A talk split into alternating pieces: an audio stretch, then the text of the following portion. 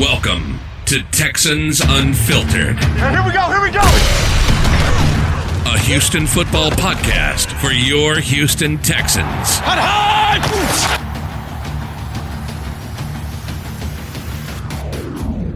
All right, guys, welcome back to another edition of Texans Unfiltered. I am Young Ari Gold, and I'm here with my friend and co host, John Wade, the Garnet Texan. Texans Unfiltered is brought to you by Run Game Clothing. Go to rungameclothing.com.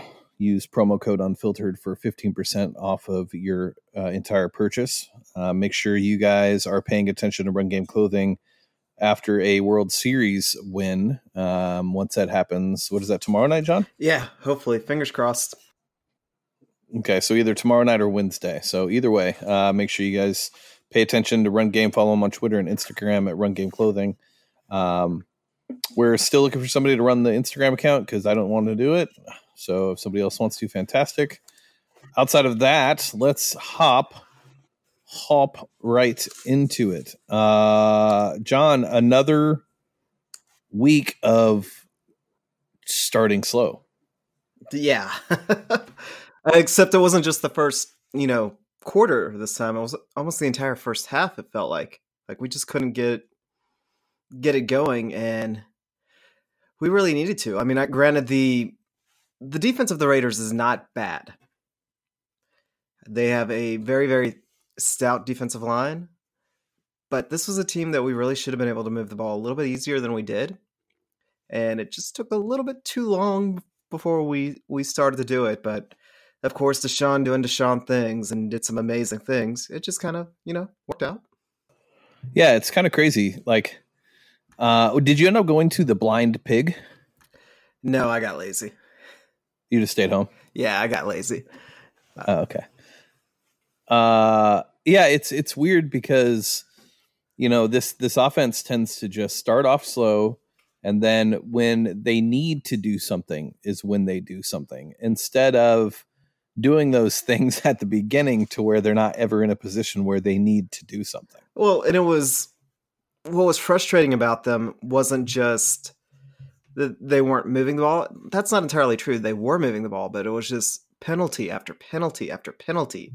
And Chris Clark got a nice reminder why he was a street free agent. It was just Oh God! it was so ugly.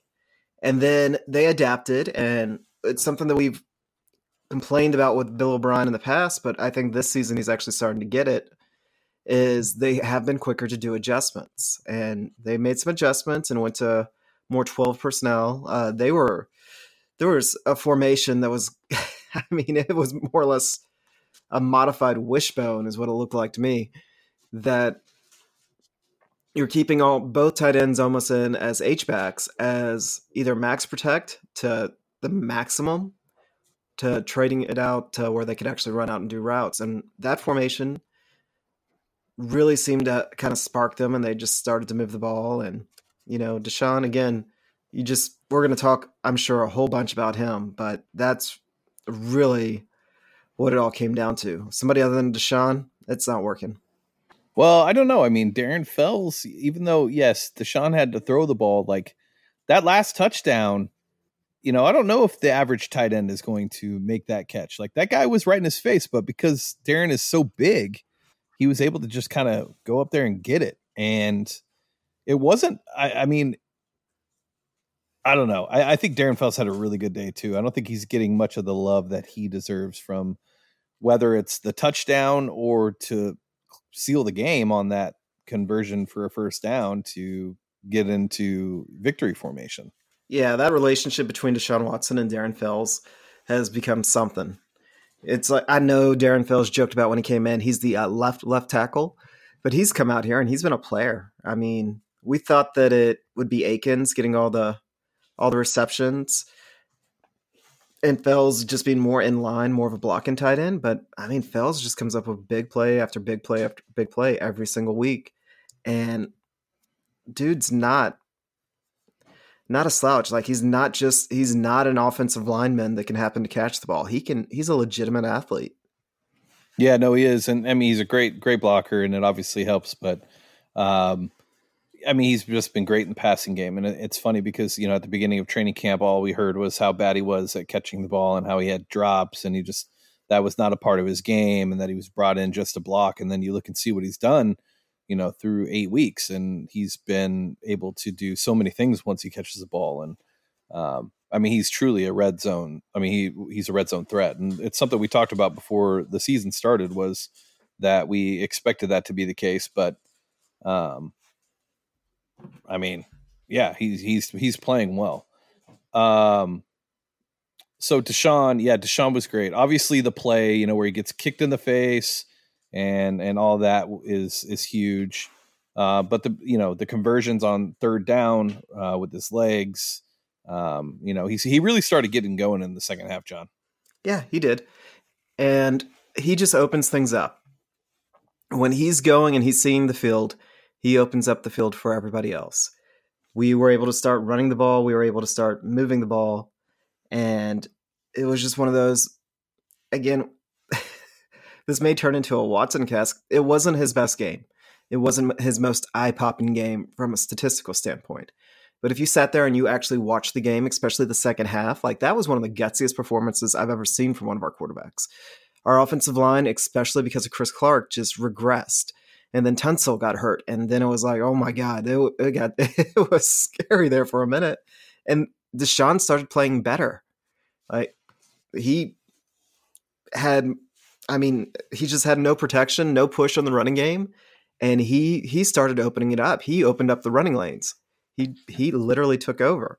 And again, 2 weeks ago he had better stats. 3 weeks ago he had way better stats, but this game I would say he played the better quarterback position. Yeah, it's almost as if Deshaun's better when there's this function on the offense. Like he, when things aren't going right, that's when you're going to see Deshaun Watson be Deshaun Watson.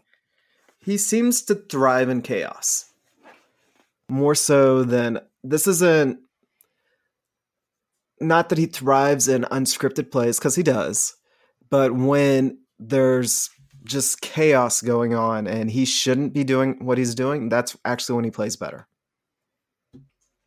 Yeah, and the you know with Chris Clark being at right tackle, that's going to have to change this week. Um, I know Roderick Johnson wasn't much better uh, the week prior, but he's better than Chris Clark. Like he was, Chris Clark was awful yesterday. I mean, he really was.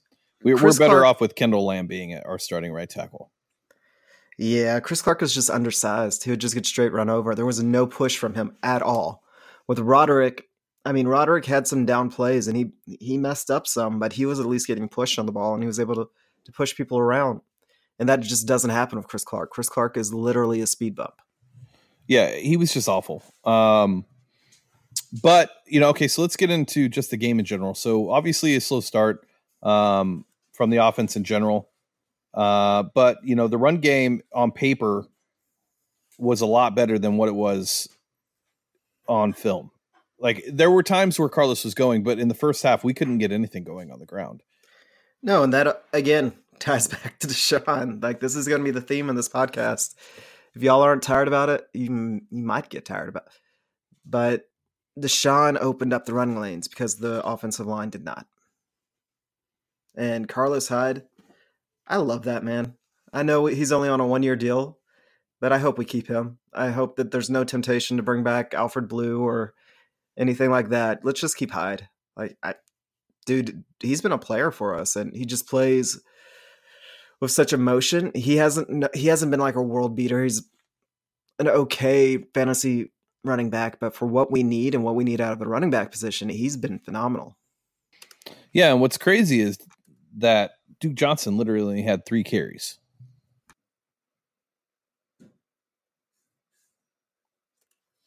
The entire game. He had three carries. Now, in the passing game, uh, he had four targets or four catches for 33 yards and obviously a touchdown. By the way, that touchdown was a grown man touchdown. Yeah. No, Duke Johnson's a great player too. This No, no, but what I'm saying specifically when he had went in there and held it with one hand above his head and got hit straight in the ribs and fell on his ass but held onto the ball and still scored a touchdown.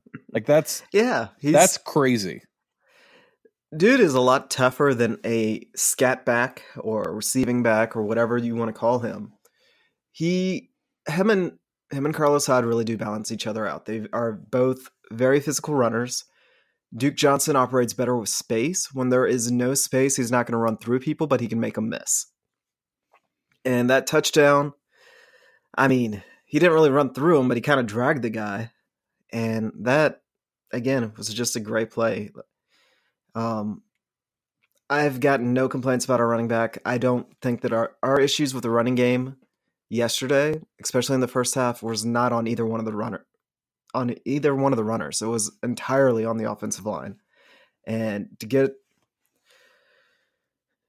and props to the Texans for kind of realizing that and using Deshaun, open up the running lanes. And once Deshaun became more of a threat to run, and Oakland had to start respecting that, that's when there was room there for Carlos Hyde to get to work. And for Duke Johnson, I mean, three carries, but he was still very active in the receiving game. Granted, I, I think he only ended up with like three receptions. It wasn't even a, ton. It was, but he got the touchdown. No, I agree. Um, you know, it's it's funny how when Deshaun starts to scramble outside the pocket, that's when things start to change with the offense. Um, but yeah, I mean, that's exactly when the running lanes started to open. Uh, this offensive line is missing Titus Howard, uh, you know, quite a bit in all aspects of the offensive line, from run game to pass protection. Uh, we need him back, and luckily, after this week, we have a bye. I don't expect him back after the bye because it is an MCL, but I know that's what people think. I, I honestly would expect him back probably the end of November. Mean, that's just speculation, but um, yeah, I mean, I have no idea. My fear with it is Titus Howard.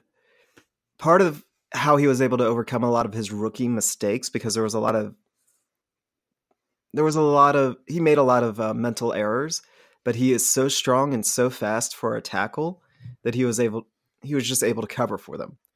Him coming back early or him coming back on a bum knee, I mean, he's still going to be strong, but he's not going to look as good as he did prior to the knee until that knee gets gets a little bit better. Um, well, I mean, without Titus, the offensive line just isn't what we expected to be, especially after seeing what we did against Atlanta and Kansas City. So it, it's funny for everybody that complained, yeah, and we need him healthy. Yeah, for everybody that so. complained about, um, you know, us taking him over Dillard. I mean, this is really working out to where, you know, he's looking like the player that you would take in a first round. Like we hit. Um, yeah, he's looking like the better player. yeah, Dillard's Dillard. struggling right now. Granted, yeah, and granted, I think it's because they have Dillard on the left side. I haven't watched enough, but just Howard put him on the right side, and he is actually doing better than Dillard. And we all said it, including myself, that maybe we wanted Dillard because he was more polished, he was more ready to go.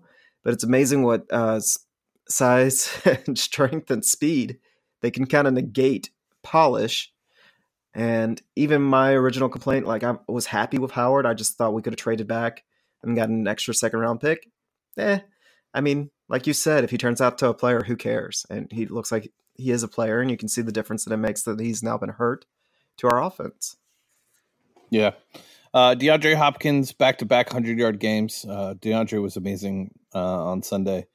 Um, he really was, you know, outside of Darren Fells, our only, our only true I guess you could say weapon. Uh, you know, Kenny was kind of non-existent. Kiki was held out because I think Bill O'Brien thought the trade market would be higher for Kiki, and it's actually not because he can't stay healthy. Um, and DeAndre Carter had one that that was a big big play, the one catch for 46 yards. But um, outside of that, I mean, DeAndre was the offense yesterday. He was the passing game. Yeah, and it's hilarious. People are trying to trade for Hopkins. Yeah, that's pretty. Can't fun. blame them. I mean, it's it's one of those. It's like shoot your shot. I mean, shoot your shot. You're probably gonna you're gonna get turned down, but just shoot your shot. Uh, so okay, so what would you trade DeAndre Hopkins for? Um, what all did we trade up for Tunsil and then some? Yeah. So if it took two first rounds and a second rounder to get Tunsil, it would take I would say three first rounders and two second rounders to get Hop. Okay. And I'm not even kidding. Best receiver in the game. Right now, he's not even the highest paid receiver in the game, and he's on on a contract. So he's a he. Would, hmm. I would yeah. I'm and I'm and you've got to literally blow blow us away to even consider doing it. And he's a drama free receiver. that alone's worth worth a first round pick. Yeah, I, I mean, I think for DeAndre, the only trade I would take would be it would have to be top five picks for the next two years for me to even listen. So it would have to be the Dolphins, the Redskins, and that's it. Those are the only two teams that I would say that I feel comfortable will be picking in the top five the next two years. So I would need a first from I would need two firsts at least from the Redskins, and you'll have to give me Trent Williams. Uh, maybe. I mean, doubtful. Two top two two top five picks back to back years. Yeah, I'd still no. Mm, I don't know. I think I would. I think I would. I mean, because think about it. Like you, then you can draft. I mean, you could literally draft the best wide receiver in either draft and have him for five years on a rookie deal. Yeah, but then you also have the risk that they are a bust. Yeah, you do. But typically, and top five picks aren't busts. Typically, but they do happen. They do happen, at, especially at something like receiver. Yeah. I mean, granted, Corey Davis wasn't top five; he was a top eight. That might be part of the partly the quarterback's issue. But look up in Tennessee how he's done. And who was the last? Who was the last top five receiver? Like who out there was that talented that went in the top five? Um, honestly, I don't know. So I think Corey Davis was the last top ten, unless I'm blocking somebody out because we never get we don't we've only had one pick in the past three years, so I don't I don't pay attention. Um, but that's entirely my point. And DeAndre Hopkins was a, I mean, he was taken 23rd. Like, you never know when it comes to receivers. I would just, I, you would, when it comes to draft picks, I believe in volume. And there's just too much of a risk, especially when somebody's an established superstar. So, yeah, it would have to be a whole lot. Yeah, I'm looking, trying to look it up right now. Let me see. So, yeah, there were none last year. Um, I don't think there were any in 2018 either. So yeah, you might be right. It might be Corey Davis, and he is uh, he's not looking like he's going to be much. I mean, they ended up taking AJ Brown. Just oh, actually, Corey Davis was a top five pick. He was literally number number five. Was he? Yeah, no kidding. Well, and here this is what I would say about the difference between Corey Davis and DeAndre Hopkins. DeAndre Hopkins would have made Mariota look good. Correct. And Corey Davis wasn't able to do that. Now, again, Mariota may have been the problem with Corey Davis and why he hasn't been able to produce, but I mean, you've looked at some of the receivers that have, that have thrown to Hop, um, or some of the quarterbacks that have thrown to Hop. Like they, I, we would have definitely traded any of them. Mark Cooper, Mariota. the one was the top five wide receiver prior to Corey Davis. I think looking back on that now and seeing how impactful he is to Dallas's offense, I think that's that's I think Amari Cooper is in and on the right team a a top five wide receiver in from a draft perspective. Hmm. Anyways, all right. Uh anyways, DeAndre Hopkins not getting traded, so it really doesn't matter. Um I mean, from the offensive perspective, obviously, just Deshaun was amazing. He he won us the game. He did what he was supposed to do. The defense did its job to close out and force a punt. Um, you know, Gareon Conley was on that final uh, throw that forced the punt by knocking the ball out of the wide receiver's hands. Uh, so that was a great sign. You know, I, I didn't expect Gareon Conley to come in and just light the world on fire this week. Um, and I don't expect him to next week either. Actually, next week, just because of who he's playing, he should be able to uh, considering Dede Westbrook's out for the year too. Um, but I think I think with with Gareon Conley, I, I, think we saw moments of what we should come to expect on a consistent basis. And he had he had moments in the game where he was he was he was pretty good, and then he had moments in the game where he looked like he was playing in a brand new defense and a new scheme that he hasn't played with at all, except for you know four days of practice. Yeah, when they let him just be an athlete, you could see what the appeal of him is when they asked him to do anything that required thinking, um, you could see, you know, it might take a minute. And I think that we got a steal with him because to come out there after what two days of practice and actually not look horrible. I mean, you can't you can't complain about that. I mean, my worst fear with him was he was just a it would have been a waste of a trade. Like he gets over to us and he's just as bad as the worst of the Oakland fans claimed he could be.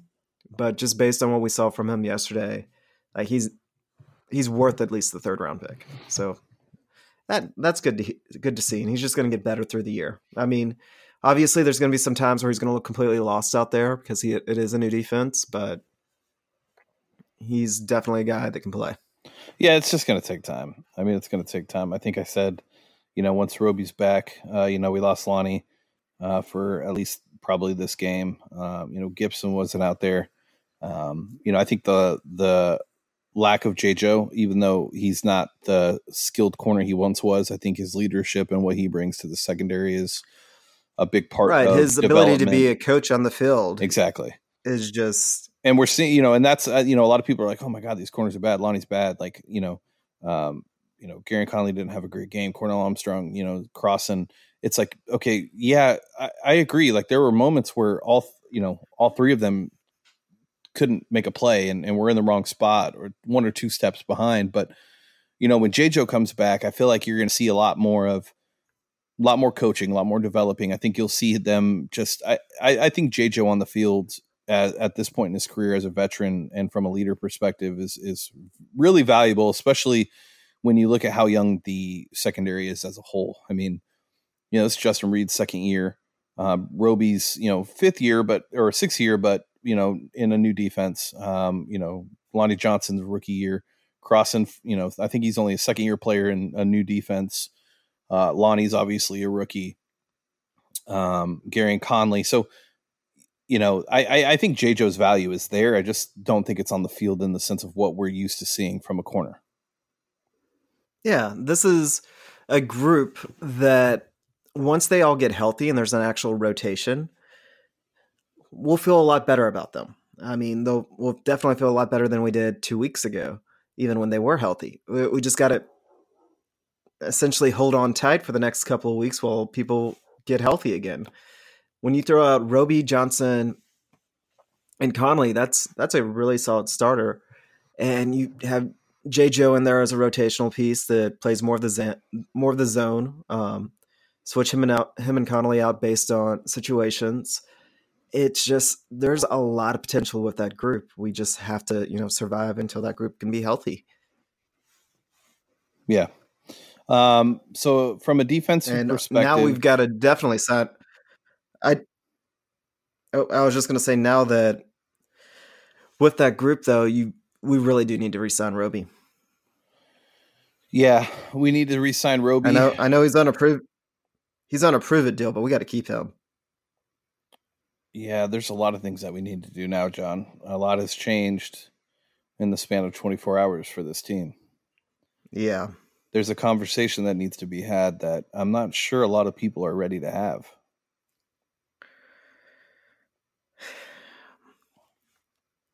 Yeah. We're going to have to have it for him. We're going to have to have it for him. So, uh, JJ Watt was uh, lost for the season yesterday with a torn pectoral this will be his third injury that has put him out for the season, three out of four years. Now, I will say this. Luckily, it's a torn pectoral, and it's something that if JJ decides to fight through in rehab, if he can come back and do what he was doing this year, he's still a very valuable piece. But given the injuries that JJ has had and the rehab he has had to put his body through and where he's at in life, is that something that JJ wants to do? That that's what's going to be interesting. I think that I think that they're going to have to have a discussion with him about his contract. which was almost up. It's almost up anyways. I think he has one more year after this year. And they're going to have to have a conversation about maybe even playing him as a full time player. I know he has the desire to, but it's not about stamina at this point. It's about protecting him. If you put him out there, he gets hurt. And it's both good and bad that all three of these injuries have been to different parts of his body. That means they're all kind of freak injuries, but the fact that it's three different pretty significant injuries, it's like what what's next on him? And I don't he's going to be a Texan for as long as he wants to be a Texan. However, what's the smart move with him going forward?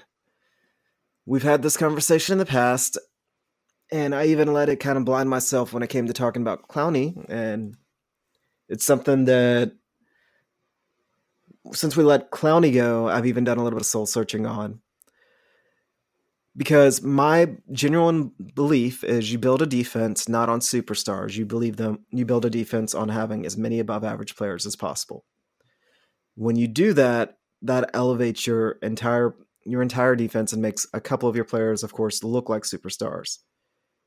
When you sink all this money and all these resources into a couple of superstars, that's where you end up in a situation kind of like where we're at, where we are so thin that when you lose somebody for the year, it's very traumatic.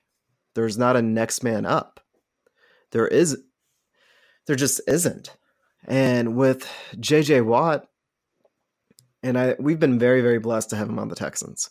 I we really have. And this is one of those things that five ten years from now, when we're at his hall or when he's going into the Hall of Fame, that we'll get to sit there and we'll get to talk about him and tell our kids about like we probably aren't appreciating him as much as we should during his peak because we won't see something like that ever again.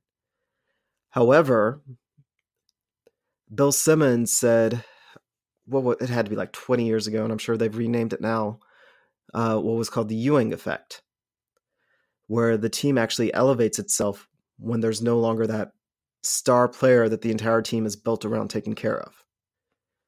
The only player in football that we should build our team around is Deshaun Watson. And we have attempted to build the defense around JJ. And we, sh- I mean, what else can you do? He's an absolutely phenomenal player. He's a phenomenal person. He's a phenomenal leader. Again, not saying when we are blessed to have watched him play, but without him being in a role player type role in the future, can, we can't continue to build our defense around him and his strengths. Yeah. I think um, you know I've been really hard on JJ this year, and I've gotten a lot of flack for it. It's it's almost become a, a joke in the Discord and on Twitter, uh, which is fair. I, I, I totally understand, and I think if you guys um, kind of looked at it from my perspective, I think you guys would uh, understand a little bit more about why I am so hard on him. You know, when we had Clowney, you know, we never talked about the pressures, we never talked about the hits, we never talked about the almost plays um, you know, we we never talked about the tackles for losses. What we talked about was the lack of sacks. And yet, when you we talk about JJ this year, everybody talks about his hits and pressures, and yet it's it's just crazy to me that that narrative can be spun towards JJ.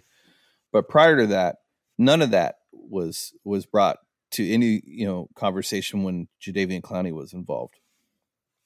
So when it comes to JJ this year, my mindset has been very similar to the way that we treated Clowney, you know, or not we, but you know, the tip the, the fan base, the Texans fan base just acted like Jadeveon Clowney was just a rotational piece. And yet when you break down the stats and look at other parts of his game, pressures and hits, he was always in the top five. And in tackles for losses, he was number one. And so when it came to what JJ's done this season, you know, I kind of came in with that same mentality. It's like, okay, we weren't talking about Jadeveon and what he was capable of doing because he didn't have the sack numbers, but yet this year JJ's got four sacks and all these quarterback hits and pressures, and yet we're praising him, saying, "Oh God, he's back to 2012." And I, I just find it funny. I think JJ's an amazing player. I think he's been an amazing player this year. I know I've been really hard on him. I've been very critical. I said I want to see him finish. I want to see more things, and I get that. And losing JJ Watt is going to suck for this year, you know, and or and what we do with this contract and how that is handled moving forward. I'm not sure. We'll see. There's still too much time in the season for us to really get to that part of the business as we have a season going on and we still have multiple tons of games that we need to uh, worry about. But I mean, how do I say this nicely? I think losing JJ Watt this season sucks. But I think it puts this franchise in a better position moving forward. And the reason for that is from a salary cap perspective. I'm not wishing injury on JJ. I hate that he got hurt.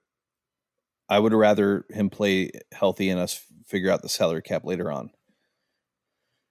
But with him getting hurt three out of the four years, it really brings to mind the fact that we need to start thinking about life after JJ as a Texan. Now, maybe it's one year deals moving forward. I would say that that would probably be the most, um, that would probably be the smartest move for us moving forward with JJ is doing one year deals. Um, kind of how Tom Brady does in, in New England. I think that that would be probably the best path for both involved, the Texans and the and and, and JJ Watt. But I I want to see what this team does without JJ Watt. I want us to evaluate the defensive line without JJ Watt. So going into next year, we have an idea on how we need to build this team. John brought it up earlier. The most important person on this team is no longer JJ Watt. It hasn't been for two years. Deshaun Watson is the most important player on this team. He's the most important person, most important asset to the franchise in general. There's been a shift. We discussed that the shift was going to happen with Deshaun Watson from JJ to Deshaun because the quarterback position is just the most important position in all of sports. And now that transition's happening a lot sooner. With JJ gone and Deshaun being at the forefront, this team will only go as far as Deshaun. Protecting Deshaun providing weapons with Deshaun. We're doing the things that we're supposed to do. You, you could talk about the value of Tunsil, however you want to bring it up, whatever whatever it is that you want to talk about. The team is doing what they need to do to be able to protect the future of this team. And as much as I love JJ, and I was really a huge, I mean, I still am a huge JJ fan. Um, a lot of just like I said, everything that came from was the whole Clowney thing. Um, but now it's just it really gives the the front office and and the coaching staff a real opportunity to be able to see what this defense can do without JJ and lets us really know where we need to go moving forward to fill holes. And it's unfortunate. It's not something you want. But I think long term, this is going to help the team. Does that make sense, John? Yeah, and I think we're in agreement not happy about it. Um, and I mean, I'm one of the guys that gave you a lot of crap for hating hating on JJ this year. Um, and I I am admittedly trying to spin this in the most positive way possible because it just does feel like the end with JJ. And you know, two years on the IR, you kind of was like, okay, he has a chance to come back. And then after last year, he put it all together, and this year he started it, and you just you felt like it was about to creep, it was about to turn, and now he's on the IR again.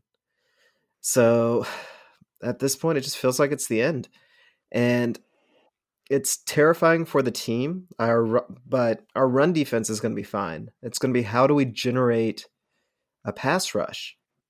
That's what at this point, that's what's terrifying. It's like we have Mercilus and hey, Mercilus, if you want to go get your contract, now's your chance to get it. Like, there is this is your your world, dude. Go get that contract.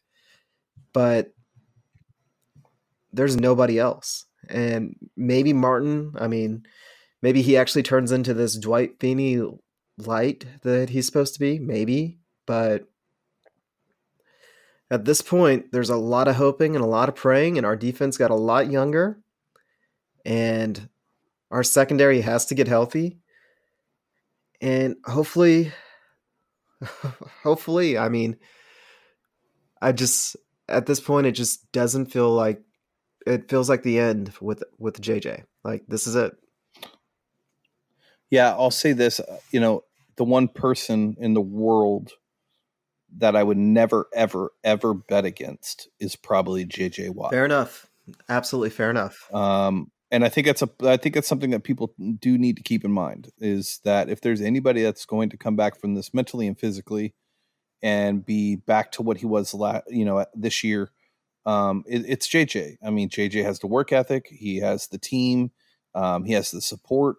If anything, he's in a better support system now with with you know having his fiance and and things like that. I know that she was a part of it early on when he was hurt, but that was really the beginning of what their relationship was. Now it's it's a lot different. Um, and I think that he has the ability to be able to get back and and and do it just because it is JJ Watt, right? But at the end of the day, Father Time is undefeated, and when your body takes a toll, especially the toll that his body has taken. I mean, the position he plays is a very physical position, um, lots of beatings, um, and you know, just a lot of physicality. I mean, you have to play the game very physical to be able to be good at that position as long as JJ was.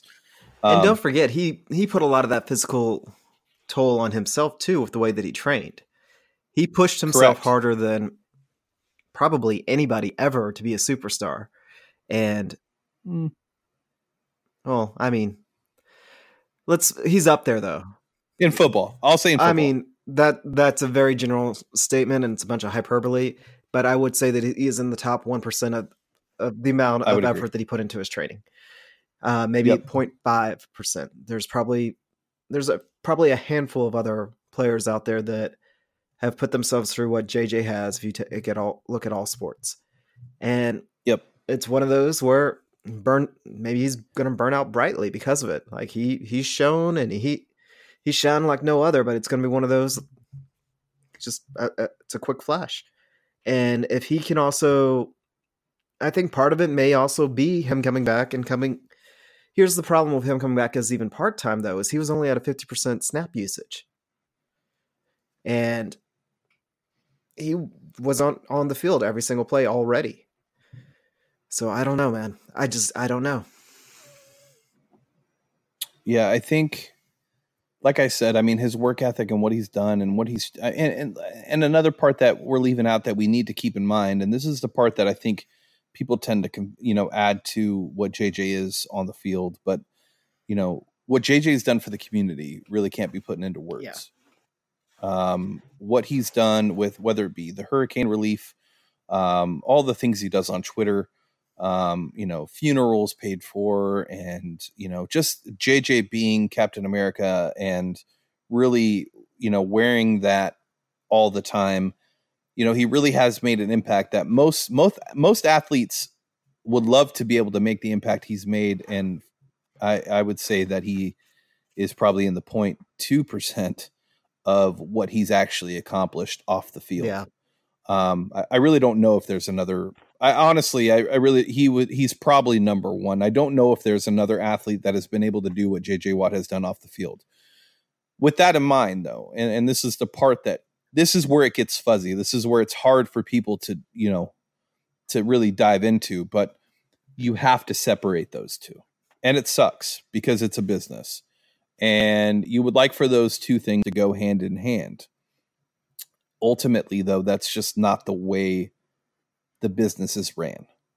You can't reward somebody for what they've done off the field on on the field. You have to reward them for what they've done on the field. And even though up to this point jj has done a lot and he's in hall of famer i mean there's really there, there's no doubt there's no argument that can be made what he accomplished in the amount of time that he was in the nfl if this is the you know the last one and maybe i honestly don't believe it is but um if he is a hall of famer and he'll go down as the a top five defensive end all time in NFL history. But this is a what have you done for me lately league. And when those contract extension or the contract talks and the decision to potentially move on or you know keep him around start to come around try not to and this is hard. It's hard for me it's hard for a lot of people. It's hard to be able to put into perspective the business and the personal but try to approach it from a business perspective. Try to understand that what is best for this team moving forward and don't look in the past to make that decision and like I said, it's hard. It's really hard to do. Uh, I had to do it with Kobe. I didn't want to pay him after he tore his Achilles. They decided to. Um, it, it, it's it's very cutthroat. But at the end of the day, if you want to have long-standing success, you can't put yourself in a position financially to pay somebody that is not worth the amount of money that is being paid, and it can handicap you moving forward. So we're not there yet. We still have six games to go. So or actually more than that, I think. Is it six? Yeah, no, eight games to go. Um, we still have eight games to go, so there's a lot to figure out in between that time. You know, this this even though he's out for the season, it may not be as bad as as you know people think. You know, just because you're on IR doesn't necessarily mean it's a career threatening um, injury. And a torn pectoral, we saw Whitney Mercilus come back from that in a year. You know, he could come back next year and just be totally fine. And all these conversations that are being had about how he should retire and all that, you know, it might be wasted. Um, but I just think that JJ in this time with his injury is just in a different place than where he was the previous couple times. And I feel like he feels he had a lot to prove at that time. I think now JJ's okay with not, I don't think he's in a space where he feels he has to prove anything anymore. I think he realizes that his legacy is already established and what he's accomplished will go down in the record books and people will, will remember him for that. What I don't want is for JJ to come back and not be able to live up to the expectations that may be there for him. Because we see that a lot with athletes. And then that tends to water down the legacy. Um, all right. I think that's really enough about JJ Watt. It's sad. Yeah. Um, I mean, I just, I don't think that he's going to retire, but I do think that it's the end of the era and I don't know what we're gonna do because we can't pay him. We cannot pay him what he deserves, on or off the field. We just can't. Can't. Um, I mean, best case scenario, even though it's absolutely illegal, is the Texans have some sort of a handshake deal with him, and it's like when when you retire, you become part of like the president, kind of like Elway has with the Broncos, where hopefully with less player personnel power than Elway, because Elway's yeah. But JJ essentially gets brought into the ownership group, like some sort of handshake deal with him. That way he pays at below level contracts because don't forget he was absolutely I mean, he was having a great year until he got hurt. But we cannot sink the 100 million plus into him on his next contract that he has earned and hope to be a competitive team because there won't be any left over for the defense. Yeah. So let's get into the defense, John, because here I honestly think that oh god, this is this is something else, but I think the defense might be a little bit better off long term this season without JJ Watt. And I know that's a stretch, but hear me out. Um, I think Romeo is somewhat uh, limited with the looks that he can give when JJ Watt is on the D line. Uh, JJ likes his spots. He likes to be lined up in certain places. Um, and it doesn't really give you a ton of freedom as a defensive coordinator. Now, um, even though we have a lot of unproven guys, you know, we still do have a good core. You know, with DJ there in the middle, uh, Whitney, uh, Charles He was looking like a player. I'm not going to say that Charles He is the answer. I know that's like that seems to be the hot hot take going around town. You know, I was listening to six ten earlier this this morning, and you know, in, in in the afternoon, and Clint Stoerner said that Charles will fill that role. I don't think people realize what that role entails, but whatever. Um, I think that this gives Romeo the ability to be a little bit more creative. I think we'll see a lot of different looks from Romeo. I think we have the potential to. I don't know if we will. I think that we can though. I think this gives Romeo the ability to kind of go out there and do what we've seen from Romeo when JJ has been gone. I mean, don't forget this team was the number one defense one of the years that JJ was out when it was Merck and JD. Now we don't have JD. Funny how that came back to bite us in the ass, but that's another story to have over the over a beer. But um I think we've that sworn off. We've sworn off talking about JD. Yeah, but this kind of brings all that back up, though. John. I know, but we, we've sworn it off, and I'm going to try and spin this positively because it's the same thing about what you're saying.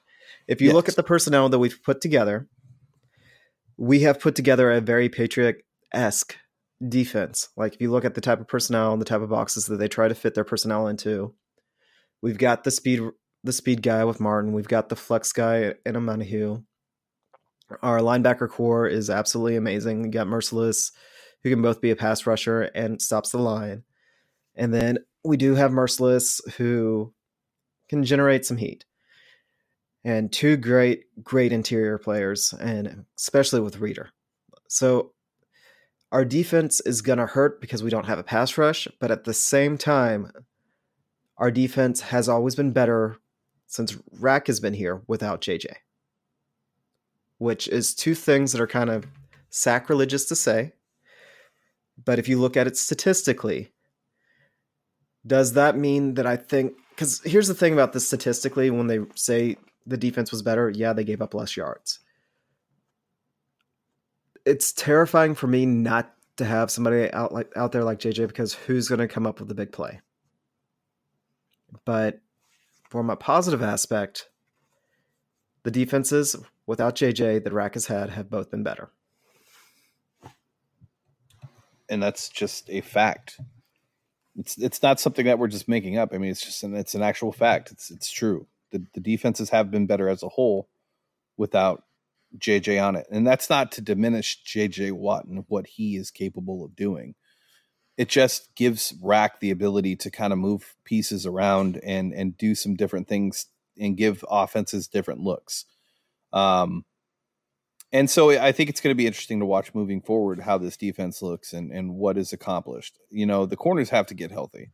Um, I really can't say that enough. You know, we saw it this week. Uh, the, the Raiders aren't a team with uh, a deep uh, wide receiver room. Okay. Tyrell Williams is their best wide receiver. So, you know, but we got dusted um, and they played really well. And a lot of that had to do with the fact that we were playing inexperienced corners, and everybody else was hurt. So it's it's going to take some time. But you know, playing the Jags this week, it's going to be a tough game. Um, but I think I think maybe we can pull it off. I wouldn't be surprised if we lost this game. Um, and a lot of it just has to do with the London factor. Uh, Actually, no, Jags- it's the per- it's kind of the perfect game to go into of our situation because our ability to stop the run is still there.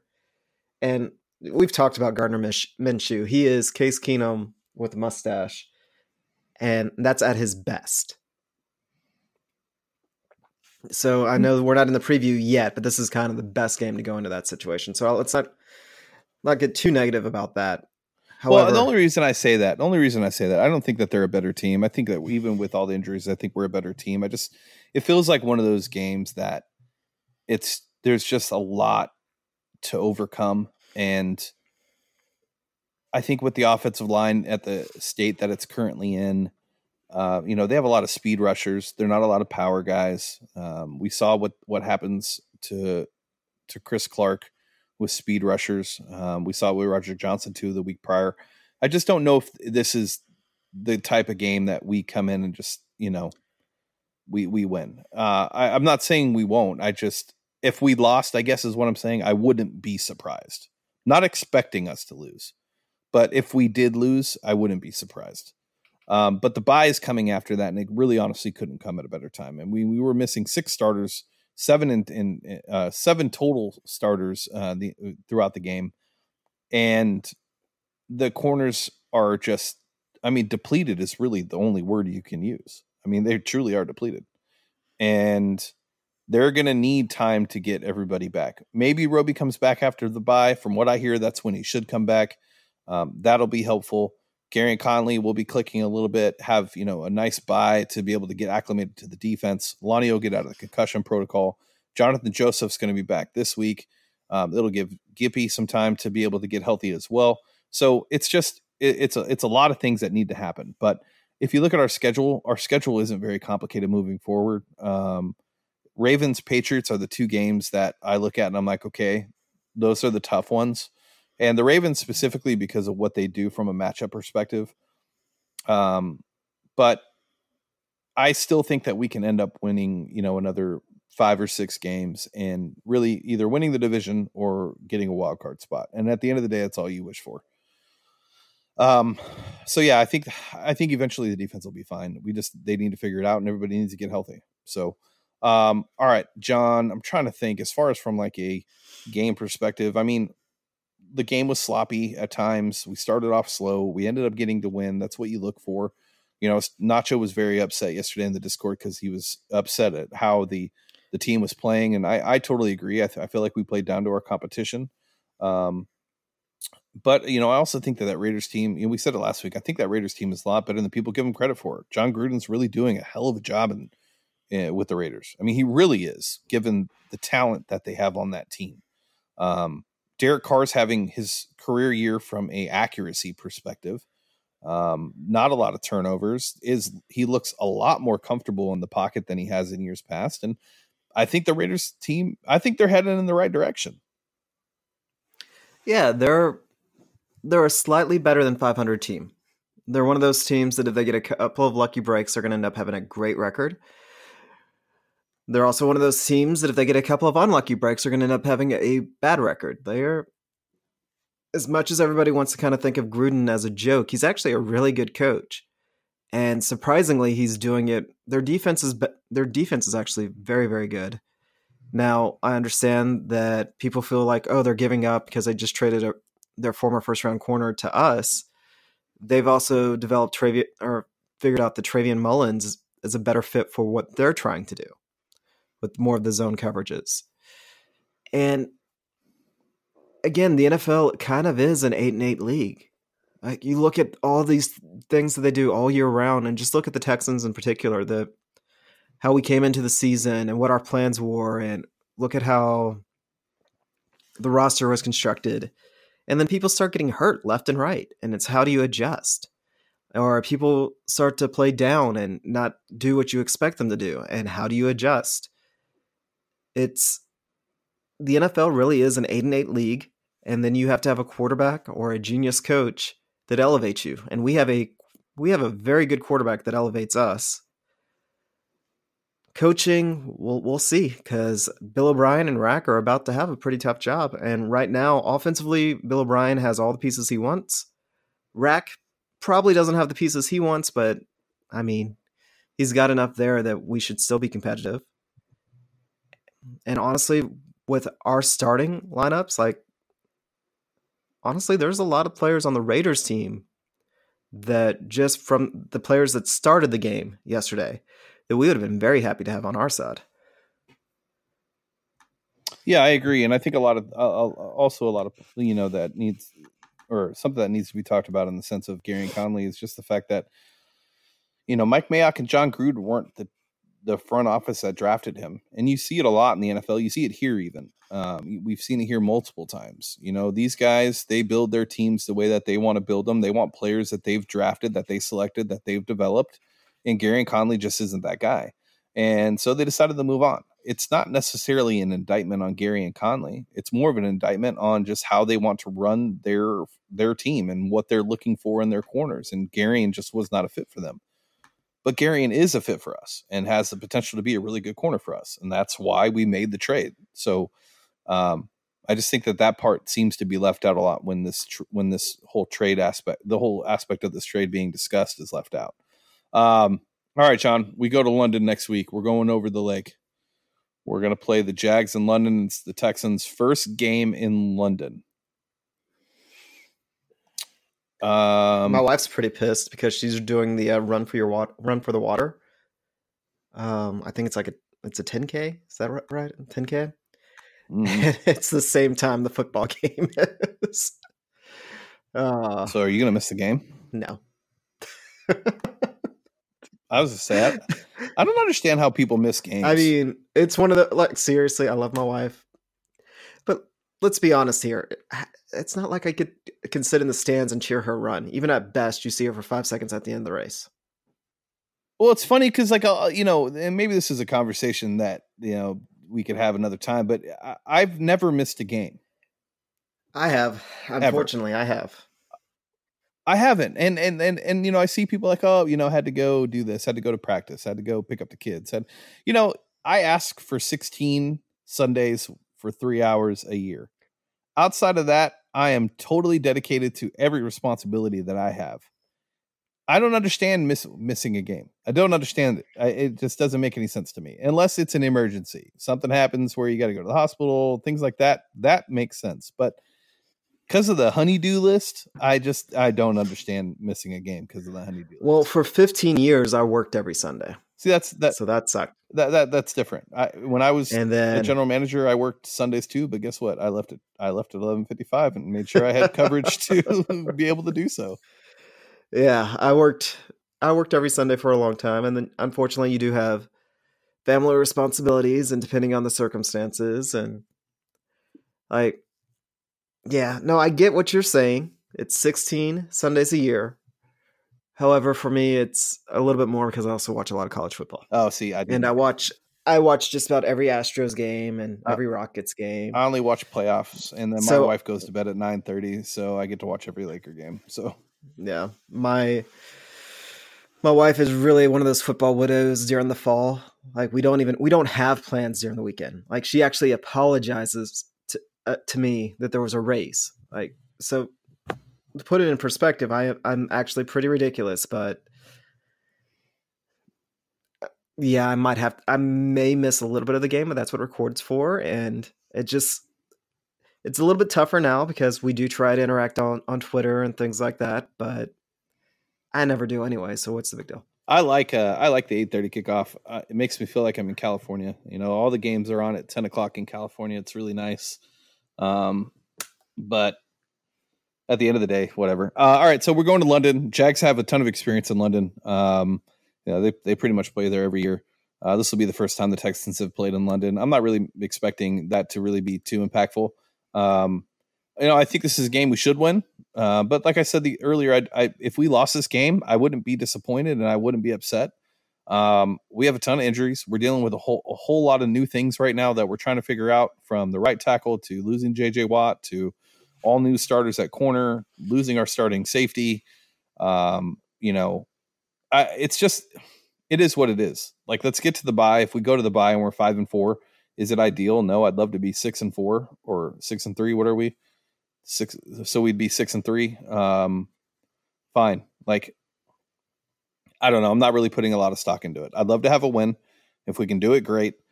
But if we don't, I'm not gonna. The world's not on fire. I, I still think that we have a really good chance, given our schedule, to finish pretty strong. Yeah, and at this point, a first round bye, which a couple of weeks ago was the goal, I don't think that that's realistic now. Just make it to the playoffs and make it to the playoffs healthy. I think this team, if we get to the playoffs and we are healthy, we can make some noise and be definitely at least be better than last year. Yeah, I think that's fair. I mean, again, again, it's just as we're right now at the point that, like we said a little while ago, our team is beginning to be built around Deshaun Watson, and we're going to go as far as him. And he is, he's definitely developing. I mean, even when he doesn't have a great statistical game, he has good games. And you saw there's not many teams that can completely shut down the middle of the field like the Panthers. And that's the key to beat him, beating him right now is have linebackers that can cover like safeties. I mean, there's not a lot of teams out there that have that. Yeah.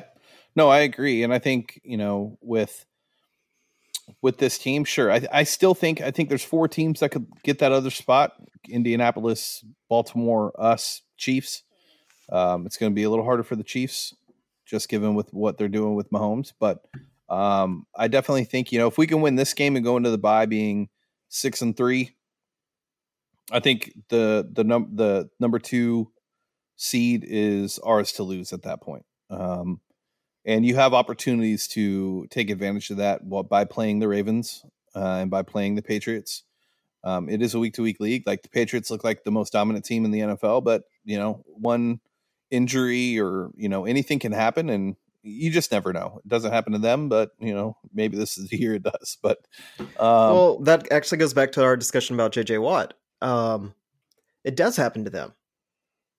Except well, they I have mean, a like, like quarterback. Yeah, well, other than other than yeah Brady, but all the injuries that we always complain about, they have the same issues. They just have a different philosophy on on roster building, and it seems that that is actually what the Texans are starting to embrace. Yep. We'll see if it continues. And uh, but we were in an impossible situation with JJ and Jadeveon Clowney, and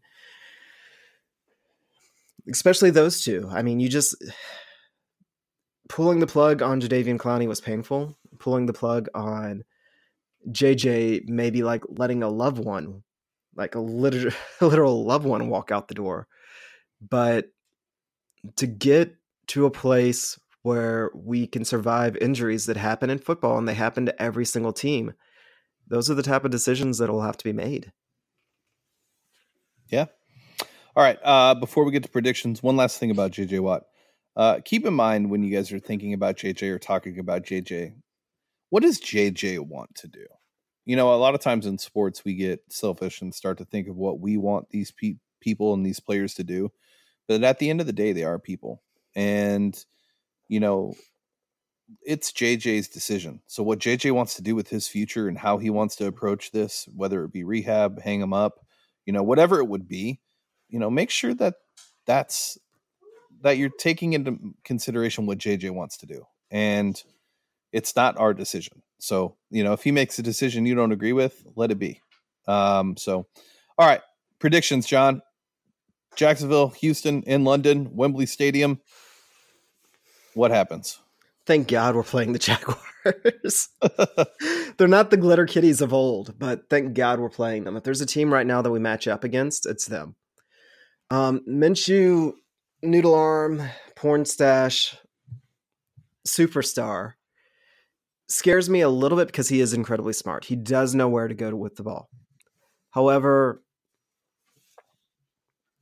he doesn't really have the arm to beat us deep, which I think could be a big issue. And our secondary is on. We have Justin Reid out there, so it should be able to maintain. Um, DJ Chark, their receiver, their second year receiver, he he looks like he's he's turning into a, a stud. And then Fournette, that's going to be their offense. Those two players. Running backs don't scare me with the way this team is currently constructed. It doesn't matter whom we've played so far, we've been able to shut them down from running the ball. Even though at times it feels like a roller coaster because sometimes it seems like the opposing team's running backs get just hot enough to scare us when the score's close. But overall, as a team, I'm not too worried. This is the team for us to play. Now, stating that with our injuries and especially on our offensive line, I do still think that this is going to be a slugfest, and I think it is going to be close because every game is close. However, again, thank God we're playing the Jaguars this week because if we were playing, there's several other teams that, that if we were playing this week, I would just be scared out of my mind. But with them, we're going to come in and we're going to have more than a puncher's chance against them. Um, I'm expecting us to win. I think it'll be close. I think that the Jags always play us close. The one thing I will say that you know tends to be forgotten going into this game is the fact that there is no Jalen Ramsey to defend DeAndre Hopkins. And the one cornerback in the entire league who's always played DeAndre Hopkins extremely well and even made it a point this offseason to specifically get better at covering DeAndre Hopkins was Jalen Ramsey. That guy is gone now. That guy is gone now. So at the end of the day, maybe we end up having a, a big day because of Jalen being missing and DeAndre having a great game. And if we lose, uh, like I said, it's not the end of the world. Um, but I, I expect us to win. All right, uh, John. Anything else? Oh, we need to get into uh, the current standings of the AFC South. Uh, Colts are five and two. They snuck one in there at the end, and they should not have been able to.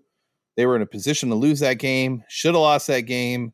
It was the most disappointing thing I've ever watched because that's what led into the next game, which was Texans and Raiders. But um, they kicked a field goal at the end and won. Well, fuck the Colts. All right. Uh, Jags won, Titans won. Titans should have lost as well. Uh, and the Texans are five and three. So there's that. All right. Anything else before we get out of here, John? Yeah. Um, just stating that, you know, AFC South isn't a dumpster fire. No, everybody's uh, at least 500. Yeah. So no matter what, we can be proud of how it ends. Yeah, no, I agree 100%. I mean, the, the, the, teams are, you know, they're competitive to say the least. So um, we'll see how it how it goes. Hopefully the Titans aren't rolling in December since we play them twice, but we'll see. Uh, they have a good defensive front. I, I, I like their defense. A, I like what Vrabel's yeah. doing in their defense. They have a fantastic defense, but we'll cross that bridge when we get to it. Yep, absolutely. All right. And with that being said, I am Young Ari Gold signing off for Texans Unfiltered. We'll catch you guys next week. Loved this episode of Texans Unfiltered? We'd love for you to be a Patreon supporter. Your support allows us to provide you with the best Texans podcast possible. You can also follow us on Twitter and Instagram at Houston FB Pod and everywhere podcasts can be found. And join our community on www.texansunfiltered.com or on Discord at Texans Unfiltered. Thank you for listening. Until next time.